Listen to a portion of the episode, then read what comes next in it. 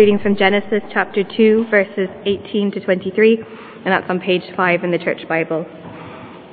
That's Genesis 2, 18 to 23. Um, the Lord God said, It is not good for the man to be alone. I will make a helper suitable for him. Now the Lord God had formed out of the ground all the beasts of the field and all the birds of the air. He brought them to the man to see what he would name them, and whatever the man called each living creature, that was its name. So the man gave names to all the livestock, the birds of the air, and the beasts of the field. But for Adam, no suitable helper was found. So the Lord God caused the man to fall into a deep sleep, and while he was sleeping, he took one of the man's ribs and closed up the place with flesh. Then the Lord God made a woman from the rib he had taken out from the man, and he brought her to the man. The man said, This is now bone of my bones and flesh of my flesh. She shall be called woman, for she was taken out of man.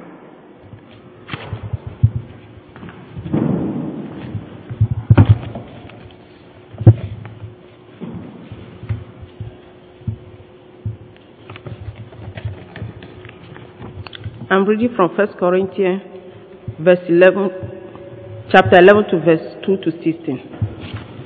It's page 1152.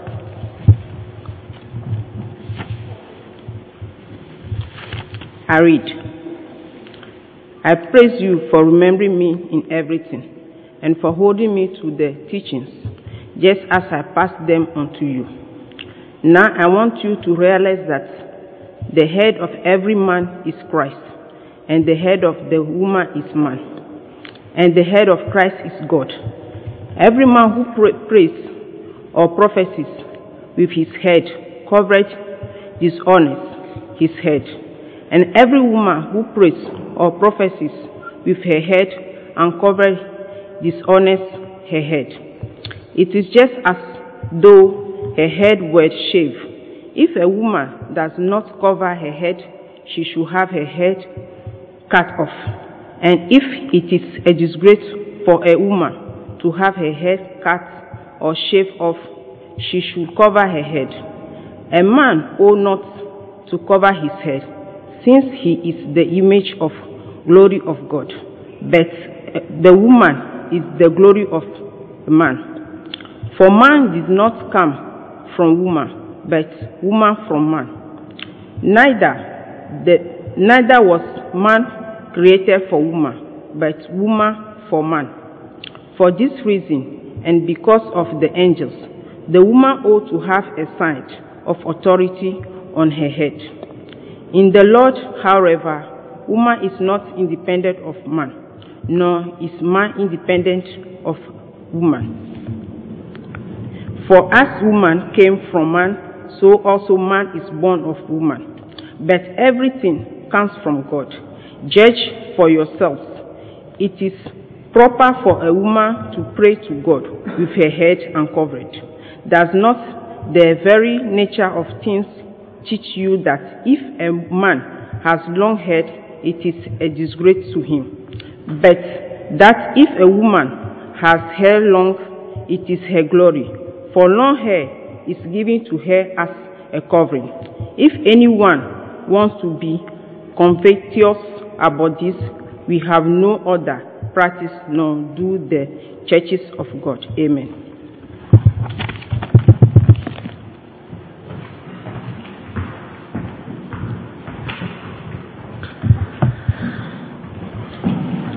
Thank you, Odette, and thank you, Kate. Please keep your Bibles open at 1 Corinthians 11. As we said, we're starting a new series in Corinthians, which is all about the church. So as we gather together, as we are right now, um, what should it look like? What should the practice be? How should we behave towards one another? And we start with the very easy topic of men and women. Anybody else want to do it? Well, we need to pray, so let's pray together.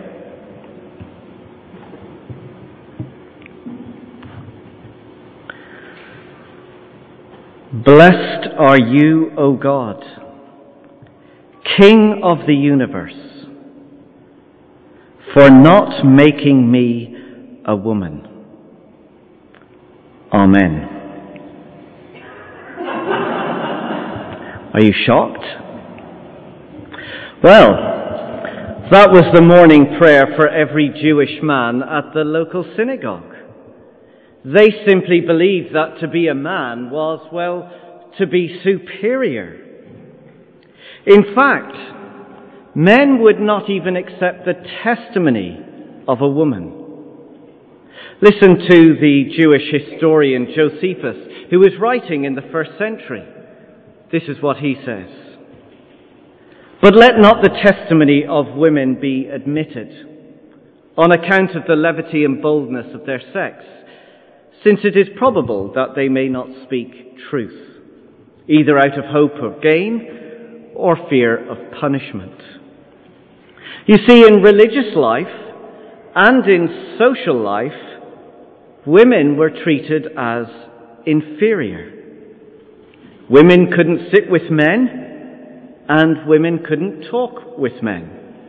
So if this was a synagogue back in those times, the women would all be over here, and the men would all be over there. But slowly that thinking changed as people were liberated by the gospel, the good news of Jesus Christ. The gospel taught us that, well, women and men were equal in value and worth.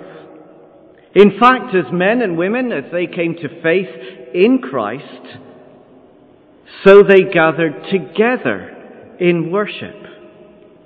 Church was not a place of segregation like the synagogue was, where men gave thanks to God that they were not a woman. But it was a gathering where men and women together served one another, prayed for one another. Look how the church is described in chapter 12, verse 12. It was really radical and revolutionary for the time chapter 12, verse 12. The body, so it's speaking about the physical body, is a unit, though it is made up of many parts, so head, hands, arms, legs, and so forth. And though all its parts are many, they form just one body. So it is with Christ. That is, the people of Christ, the church. For we were all, that is, men and women, baptized by one Spirit into one body, whether Jews or Greeks, slave or free, and we were all, men and women, given the one Spirit to drink. So through faith in Christ, men and women are one in Christ. But this new gospel liberation was causing some confusion within the church. Rightly so, women welcomed this new equality. But it seems as if some of the women in the church were saying, well, there's actually now no difference between men and women. We can do whatever the men do. We can have the same roles and responsibilities. There's actually no difference anymore. Now, this explains this very strange issue that we've just read in 1 Corinthians 11 about women having to cover their heads when they gathered as church, and about men not having a covering on their heads. And it's very strange because as I look out, there's actually one man with a head covering and no women with any coverings. So that goes to show how strange it is for us today. Look at verse 4. Every man who prays or prophesies with his head covered dishonors his head. That is, dishonors Christ. Verse 5 And every woman who prays or prophesies with her head uncovered dishonors her head, her husband. It is just as though her head were shaved. It's really not an easy text to understand, and if you're to read the commentaries and the books out there, there's all kinds of explanations. And there's a confusion as to what the covering actually was. It could be that women, most likely the wives within the church, had to wear some sort of shawl which would cover their head. Or, on the other hand, that they simply had to wear their long hair, which they probably all did have long hair, and they would tie it up onto their heads. That was the covering. But the issue for us is not to get bogged down in what kind of covering it was, but what the covering meant or what the covering symbolized. And we're given a clue as to what that is in verse 10. Have a look at verse 10. For this reason, and because of the angels, another confusing part, which we'll get back to, so just park that one for now. For this reason, and because of the angels, the woman ought to have a sign of authority on her head. In other words, when women wore a covering on their head, they were actually saying, yes, there is a difference between men and women. Not just physically and biologically, but in who we are as people, our roles and our responsibilities. And this was especially true if you were a married woman. A covering on your head was a sign that you were under the authority of your husband. So by not wearing a covering, some women in the church were saying, there's no difference between men and women. Husbands and wives, we all have the same role. We're all the same. Now, it's very strange for us to hear that. And so, uh, just to try and picture it here now, if you could imagine we're back in Corinth in the first century. Here we are gathered together. We've understood something of the gospel. So, yes, there's men and women, and we're all mingled in together. That was a good thing. Now, if you were a, a wife, you would also wear a head covering as a sign and a symbol to say, yes, you're married, and that you took your husband's role seriously. But some of the women were saying, ah, let's ditch this head covering. Not going to bother with that anymore. Don't need to wear that. We're the same.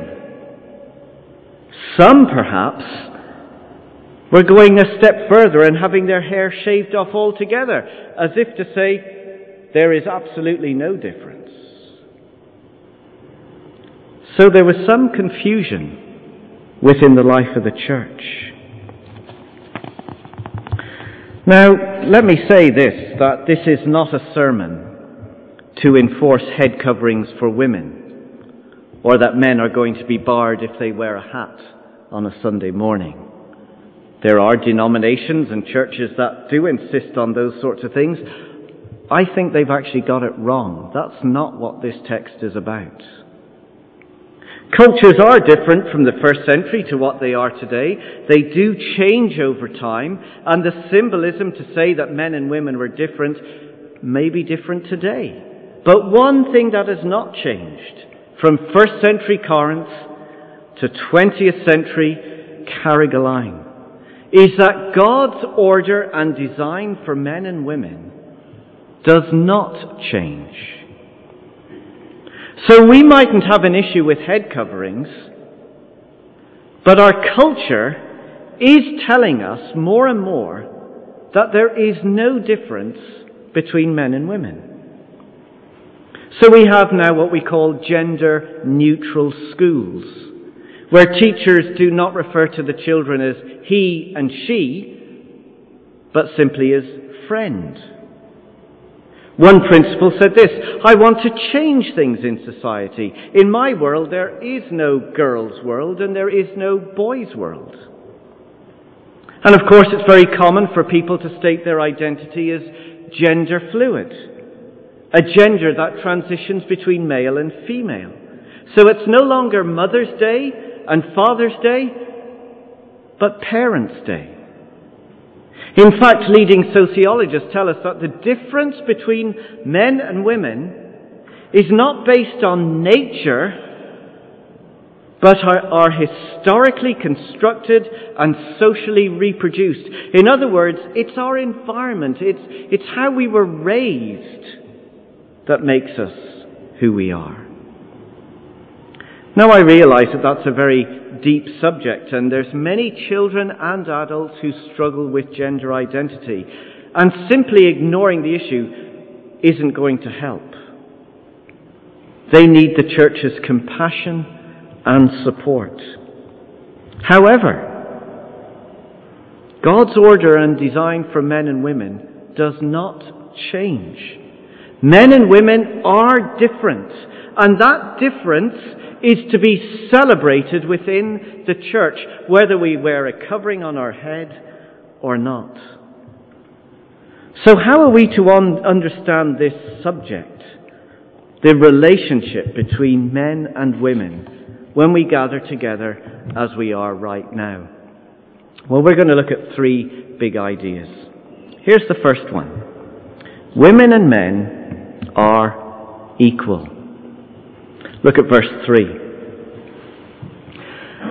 Now I want you to realize that the head of every man is Christ. And the head of the woman, or the wife, is man or husband. And the head of Christ is God. Now headship is all about authority. Well, you say, Where's the equality in that, Jonny? It sounds very chauvinistic of you to say the head of woman is man. You're not going to grow the church by saying things like that. Not very popular or modern. Well, let me say three brief things in response to that. First of all, we are all under authority. Men are under the authority of Christ under the rule of Christ.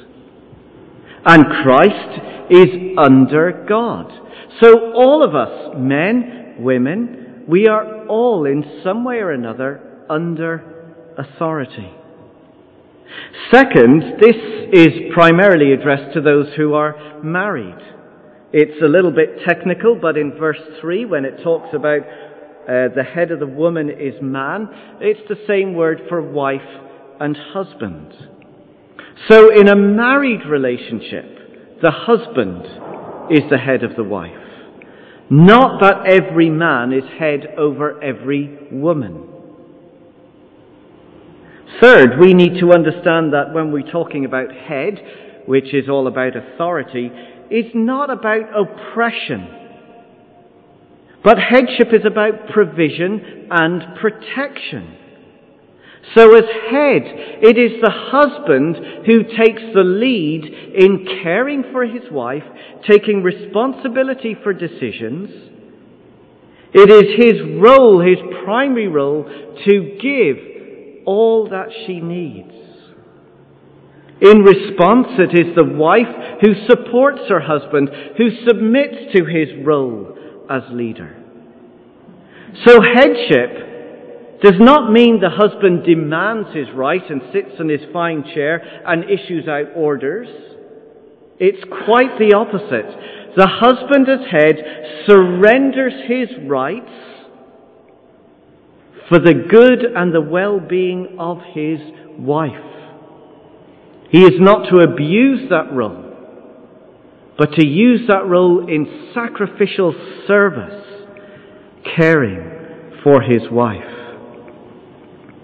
So there is an order between men and women. But, and here's the point, there is still equality. So look what it says at the end of verse 3. It says there that the head of Christ is God. You see, Christ himself was under the authority of his Father. But still there was equality between the Son and the Father. So on the one hand, Jesus could say this in John chapter 10. He could say, My food is to do the will of him who sent me and to finish his work. So Jesus readily accepted that he was there to do the will of the Father. He was under the authority of his Father. But at the same time, Jesus could equally say this, I and the Father are one. So Jesus has equality with the Father. Now, this relationship between Jesus and the Father should be reflected in the relationship between husband and wife. There is an order, but there is equality. So that means that within the life of the church, man should not look down at the woman in superiority. And the woman should not be looking up to man with inferiority. Both are equally loved and treasured before one another, and both are equally valued and treasured before God. So first, let's get that stone in place. Men and women are equal. The second big idea is this that within the context of church life, women and men are different. It's only going to get more complicated. Look at verse 7. A man ought not to cover his head, since he is the image and glory of God. But the woman, well, she is the glory of man. Now, when I read that to Kirsty, she said, Jonny, I don't want to be your glory. And I can sympathize. I can sympathize. It's a difficult one, isn't it, when we read things like this? It's hard for us to understand. But remember back to Genesis and the Garden of Eden. Remember how things unfolded there. God made the man first, and he gave him a specific role. He was to care for the garden. He was to look after it, maintain it. He was to give names to all the animals. In other words, he was to rule over creation as God commanded.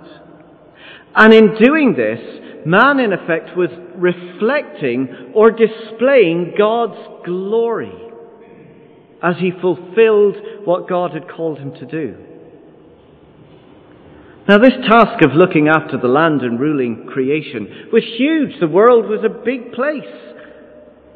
So it was no wonder that God said in Genesis 2, verse 18, It is not good for the man to be alone. I will make a suitable helper for him. In other words, and perhaps we know this already, man can't do things alone. He can't do this work of ruling on his own. He needs help. This isn't about loneliness in effect that he's got nobody to talk to. Primarily, it's about he needs help. He can't do the work alone. So God created woman. He caused the man to fall into a deep sleep and from the man created woman. So look what we read in verse 8 of chapter 11. For man, it's, it's, it's really quoting back from Genesis 2. For man did not come from woman, but woman from man. Neither was man created for woman, but woman created for man. So God created woman for the man for the specific purpose to support him and help him in his role and responsibility. And in this way, woman is reflecting or displaying her husband's glory. And that's not a low calling. That is a high calling. It's not a mean task in the help of ruling all creation. So the encouragement here was not to try and say we're all the same. He's saying, no, we're different in our roles and responsibilities. And a woman shouldn't resist this calling, but submit to it as part of God's good order and God's good design for life. In fact, this special calling of the wife actually places her above the angels. Have a look at verse 10. That's where we come to that strange phrase in verse 10. For this reason, and because of the angels, the woman ought to have a sign of authority on her head. Back in chapter 6, verse 3 of 1 Corinthians, chapter 6, verse 3, we're told there that the believers, the people of God, would one day have to judge the angels. So the woman, by living out her role, the wife, given her role and responsibility, is not a low position, but a high position. It's one that places her above the angels because one day we will have to judge the angels. So this is by no means a demeaning position. But back to what our main point is. We're to see that each of us has a different role or task that God has given us. To the man, essentially, it was the responsibility of caring and ruling over all creation, not least in his leadership within family life, and his care for his wife, his responsibility to teach his children. And to the woman, well, the responsibility of supporting and coming alongside her husband and submitting to him in his task and in his role. So when God gave Adam a wife, he gave him someone who was like him, but someone who was different. Different physically, different sexually, different emotionally. He gave Adam a companion, a suitable helper, a designed person specifically to help. This was God's good order and God's good design for man and woman. So within the context of the church and in family life, women and men are different. And third, women and men are complementary. Now, while we're to celebrate our difference, Women and men live and work in partnership together. So look at verse 11. Look at chapter 11, verse 11. In the Lord, however, woman is not independent of man, nor is man independent of woman. So while we are different, we do actually need each other. We're dependent on each other. And if any of you thinks you can live without the opposite sex, well, look at verse 12. For as woman came from man, so also man is born of woman. Just even at a very basic biological sense, men are dependent on women. We cannot be without women, and, well, women cannot be without men. But everything comes from God. There's a leveler for every single one of us. Our source is ultimately God. But, as part of God's design, we are interdependent upon one another. And that means, as men and women, whether you're a man or a woman, we actually complement each other. Just as Adam and Eve complemented each other in the garden, so men and women complement each other within the life of the church. In fact, both men and women are equally gifted. As we'll see in the coming weeks, God gifts every single person to serve one another and build the church up.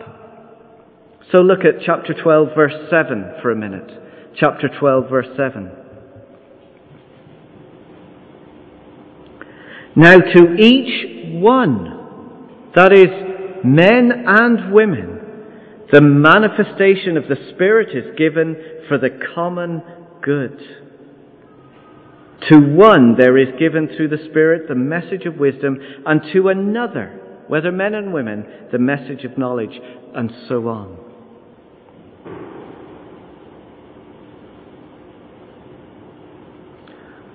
So it is not man's role to keep women in their place and to stop them from serving. If we are to understand the gospel and scripture correctly, it's actually quite the opposite. The church is to be a gathering where women are encouraged and equipped to serve.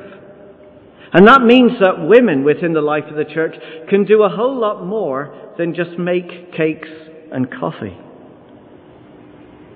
In fact, the context of chapter 11 implies that both men and women should pray and prophesy. Have a look at verse 4, chapter 11. Every man who prays or prophesies. Or verse 5. Every woman who prays or prophesies. So, it, it, it's quite clear, isn't it? Men and women, we are to pray for each other. When we join together in our home groups, men should pray for women and women should pray for men. And you should prophesy to each other. Now we'll get onto that in more detail as we go through the studies, but primarily it means we are to be speaking God's word into each other's lives. Women speaking God's word to men, and men speaking God's word to women.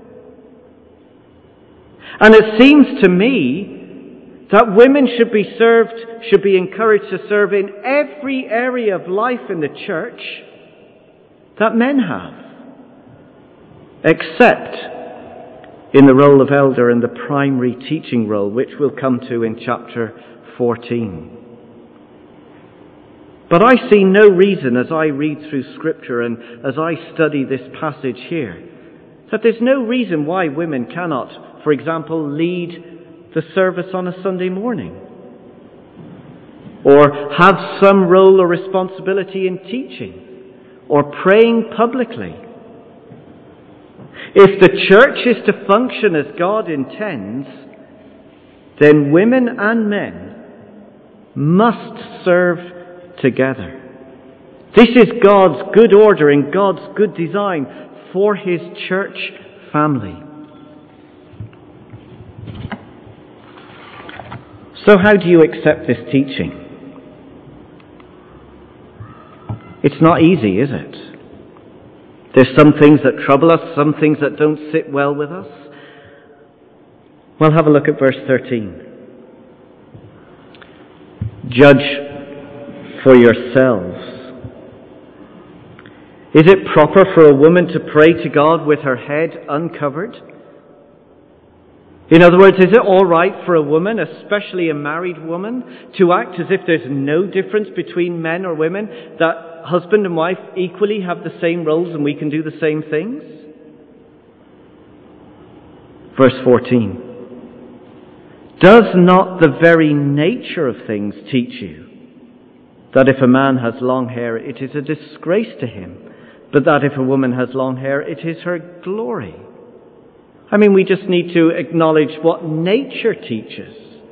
Nature itself teaches us that men are women and different. In that context, it was obvious what a woman was. A woman was, well, she had long hair, and a man had short hair. And to some extent, that's kind of what it's like today. It's different, but we can tell the difference. And we shouldn't therefore confuse God's good order and God's good design. Men are men and women are women. Verse 16. If anyone wants to be contentious about this, well, we have no other practice, and nor do the churches of God. This is not some peculiar practice to carry Carrigaline something that we've kind of just pulled out of the air and think, that sounds good, we like that idea. No, this is God's design and order for every church. For every single person, man and woman who seeks to submit ultimately to the authority of God's Word and what He has to say. So let's be clear in what we're saying this morning. There is no place for male superiority within the church. And there is no place for female inferiority within the church. Through faith in Christ, we are one in Christ, equally loved, equally treasured, equally valued. And together as men and women, we celebrate our diversity. We submit to God's good design and order for both man and woman. We recognize our roles and we take those roles seriously. and together we partner one another for the building up and the growing of His church as we all use our gifts and complement each other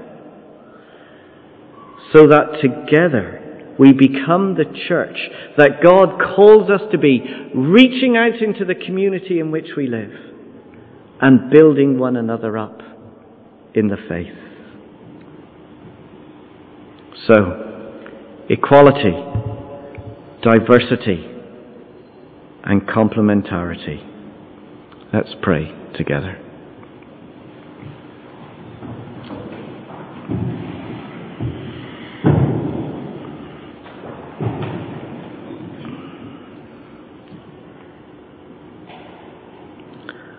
Our Father God, we thank you for your word. We recognize that sometimes it is hard, it's confusing and difficult. And so we especially pray, Father, that you would, by your Spirit, help us to apply practically to our time and our day the things that we have learned this morning. We thank you for every person here, for men and women, for boys and girls, for your good order and good design for life. And we pray that together as your people, we would serve one another with the gifts that you have given to us, supporting and encouraging and building one another up. Father, we pray for husbands here today that they, we would take our roles seriously. That we would care, protect, provide, that we would nurture our wives, that we would give to them all that they need, so that they flourish in every way as they should, growing in Christ more and more. Help us if we have children, that as husbands we would teach our children what it is to follow the Lord Jesus, and that by our lives we would demonstrate what it is to live under the authority of Christ. And we pray for wives here today. We thank you for them. Thank you for their gifting, for their roles, for their care of children. And we pray that to each one you will give all that they need as they seek to support and help and assist their husbands in all that they do. Father, build us and grow us as a church, we pray, that we would together give glory and honor to you, reflecting your good design in every way. We ask this in Jesus' name. Amen. We're going to sing together a song which I trust brings together some of the the thing, the themes and that we've been looking at this morning. Men of faith, rise up and sing. Rise up, women of the truth. So together we come as God's people, equally loved and treasured to bring praise and honor to Him as we serve together. Let's stand as we sing.